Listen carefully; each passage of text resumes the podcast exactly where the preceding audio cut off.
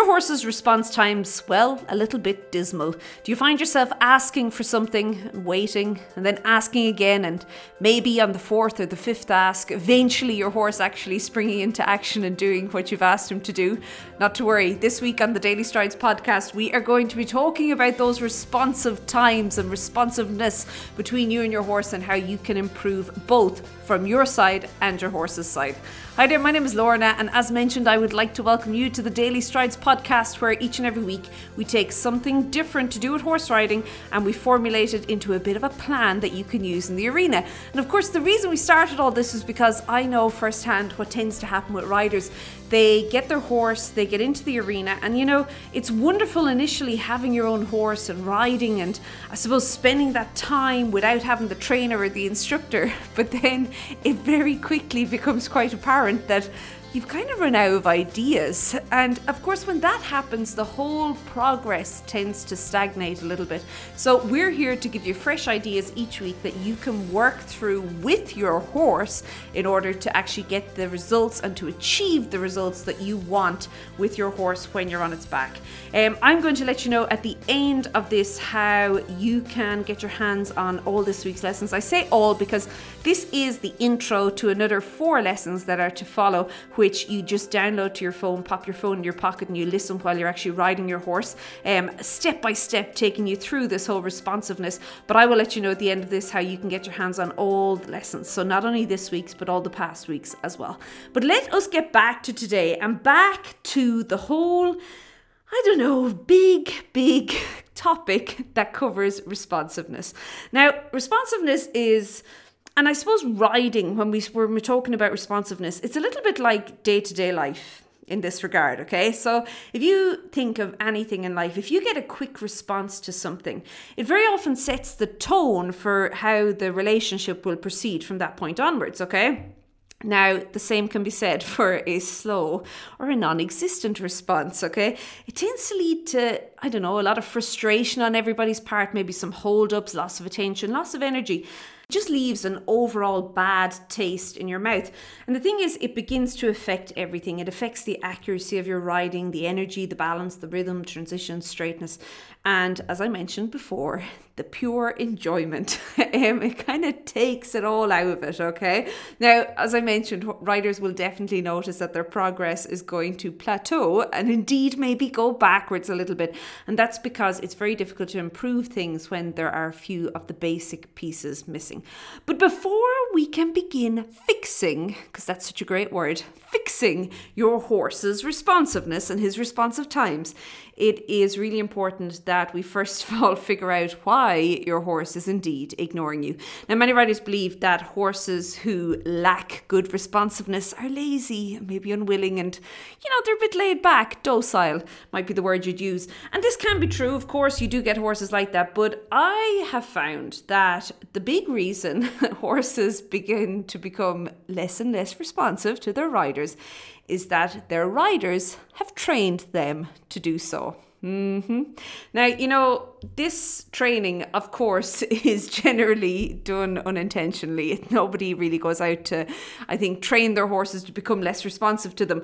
And it's important to think of it that when we're talking about riding, your horse is only going to learn what you teach him, okay? And you will teach him what you repeatedly or consistently do. So if you're doing the wrong things, there's another big word. Now we're talking about fixing and wrong.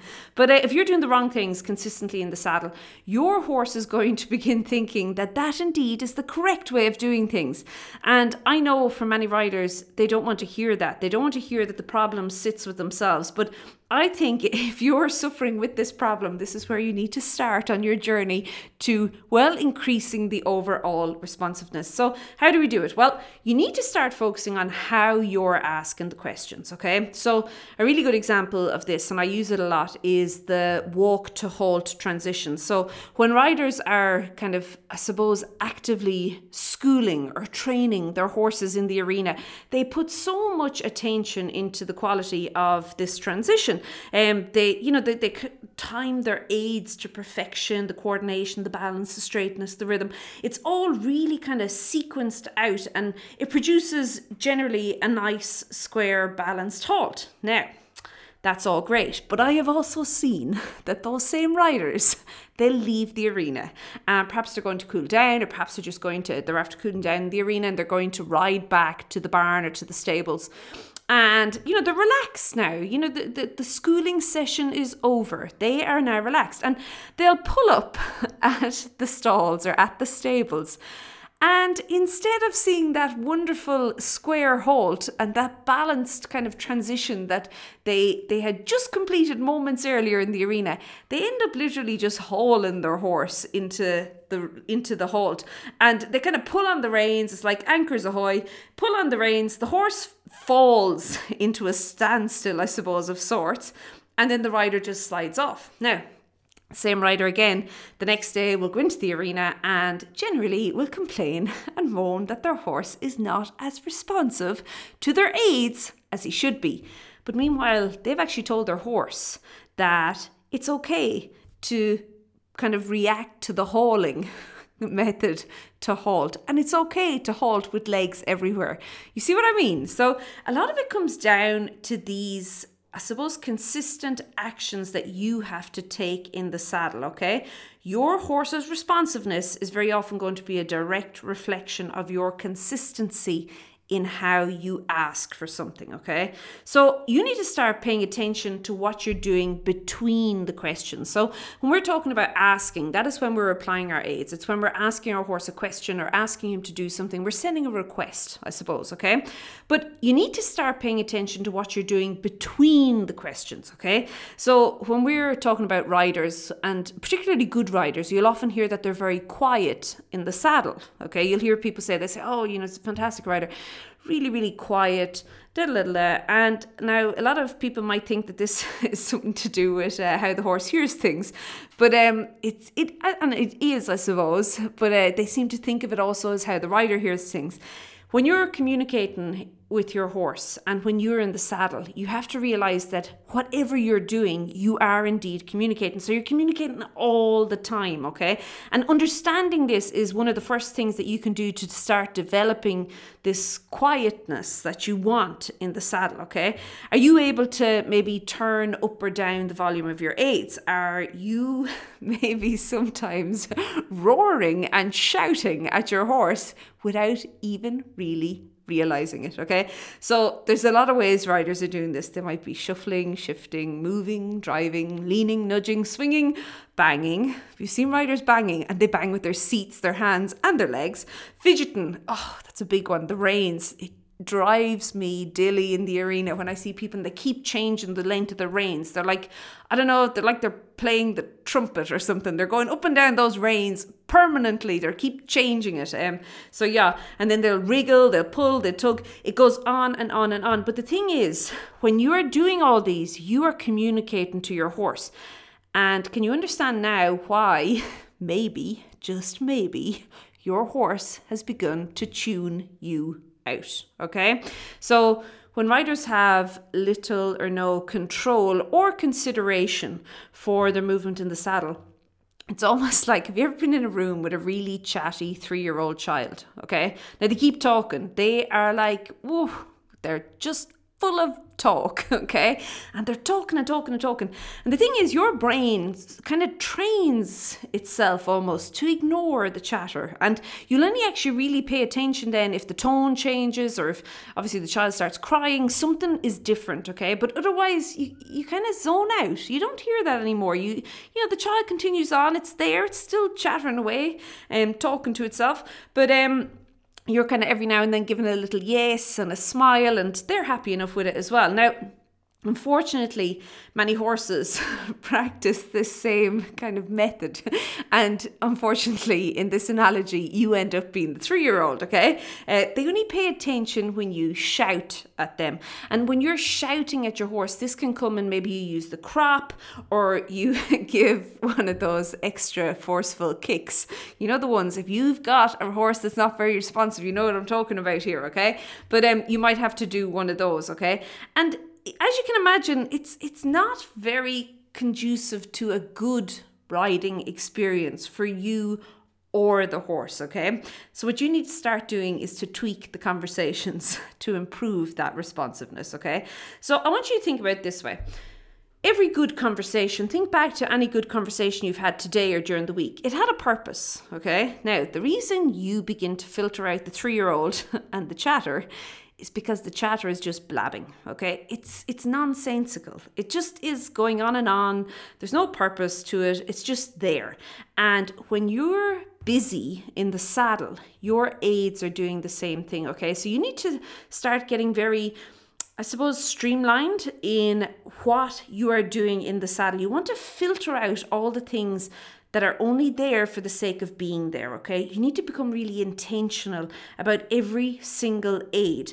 And this is regardless of where you are riding or what part of the ride you're on. For example, when you get to the stables after riding and you're going to dismount, the same principles have to apply. Okay, you can't pick and choose and decide, okay, when I'm in the arena, I'm going to ride like this. When I'm on the trail, I'm going to ride like this. And when I'm just going to dismount at the stables, I'm going to do it like this. You need to become really, really consistent all the way through. Okay, so one of the reasons um, and trainers all over the world hammer this home day in and day out is uh, your, your position. And one of the reasons your position and your posture is so important is because it puts you in the best place, in the most effective place that you can be in order to use your aids in a way to communicate with your horse. Okay, that's why position is so important and your posture in the saddle is so important.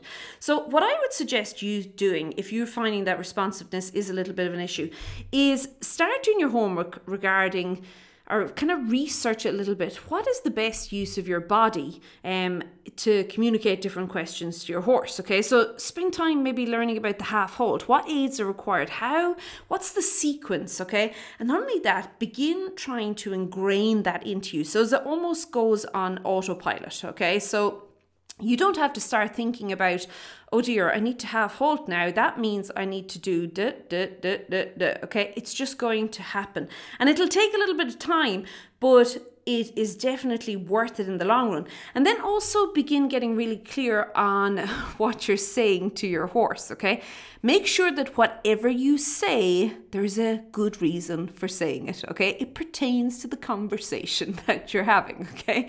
Don't just throw in random things, random statements into your conversation with your horse. Kind of get it all nicely. We're, we're all going the one direction. There's a flow in a conversation. Your job is to keep the flow going, okay? Now, you need to also then let your horse know that the conversation's changed. Okay. So once you have yourself and you kind of have this newfound clarity, can we say, in the saddle, okay, you've kind of discovered, hey, you know, I don't need to do so much. I can actually do a lot less, but it can be more effective the less that I'm doing, okay? But once you've got this, it might take a little while for your horse to begin paying attention to you all the time. Because remember, at the end of the day, you've basically trained him to ignore you, okay? Now you have to kind of retrain him to understand that anything you say from here on out is going to be worthwhile saying and that he should listen to it, okay? It's a good quality conversation you're going to have from here on out, okay?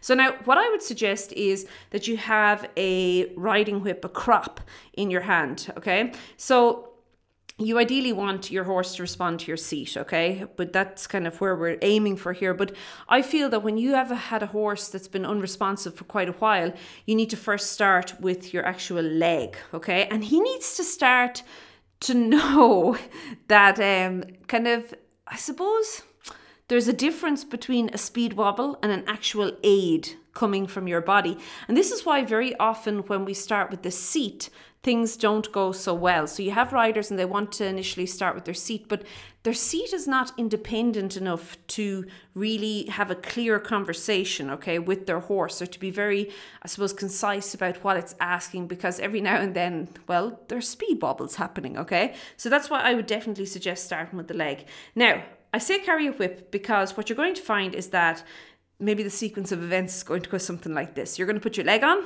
your horse is going to ignore you. You are then going to put your leg on again, but this time you're going to back it up with your whip. Okay, straight away. Boom, there you go. And you'll get a response, which you then reward with your horse. Okay, so really, really important. Now, what I've found in the past is that you probably need to do this two to three times where you back your leg up with your stick or with your whip, and then you don't actually need to use the stick anymore. Your horse then realizes, oh, okay, I have to pay attention. And it's also really important here, really important. your whip is only to back up your leg, okay? That's it. It's not to be used on its own. And it's also where you use it. It must be used just behind your leg. So if you can imagine kind of behind your calf muscle, your heel, your lower leg, that area, it just must tap there an inch or two behind your leg. So as your horse begins to understand that there's a correlation between the leg and the whip, okay? If you were to use the whip on his shoulder or on his hind quarters, first of all, you're going to confuse him. And secondly, well, I think that's a little bit cruel actually, because there's no actual I suppose, relationship between the two. He needs to learn that the stick is only there to almost draw attention to the fact that you're, it's like a reminder. It's like saying, Excuse me, there we go, this is what you need to focus on. Thank you very much. I do know in the past it's been doing its own thing, but we've got that under control now. You need to start listening to it. Fantastic. And then going on from there, okay? Now, what you might find, I know with everything normally here with daily strides, I end up saying it's going to take a lot of time. Strangely enough, this is one of the things that won't take that much time. It's one of those things that it actually, if you go out today and become really, really mindful about your riding and how you're communicating with your horse, you can actually see big, big results within a day. And within a week, it can look completely different. Um, but the thing is, consistency. It has to come from your side, the consistency with your riding. Okay, I'm going to leave it at that for today. I, of course, am going to be back tomorrow. There's um, a whole week of lessons on this. The rest of the week are all exercises that we're going to be doing in the saddle to well, help you and help your horse. Help you help yourself, first of all, so that you can help your horse becoming more responsive.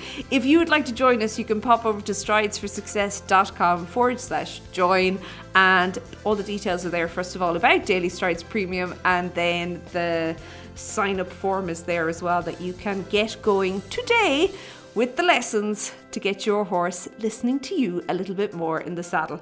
Okay, I'm going to leave it at that. I hope you have an absolutely super week. Keep well, and I'll chat to you next Monday. Bye.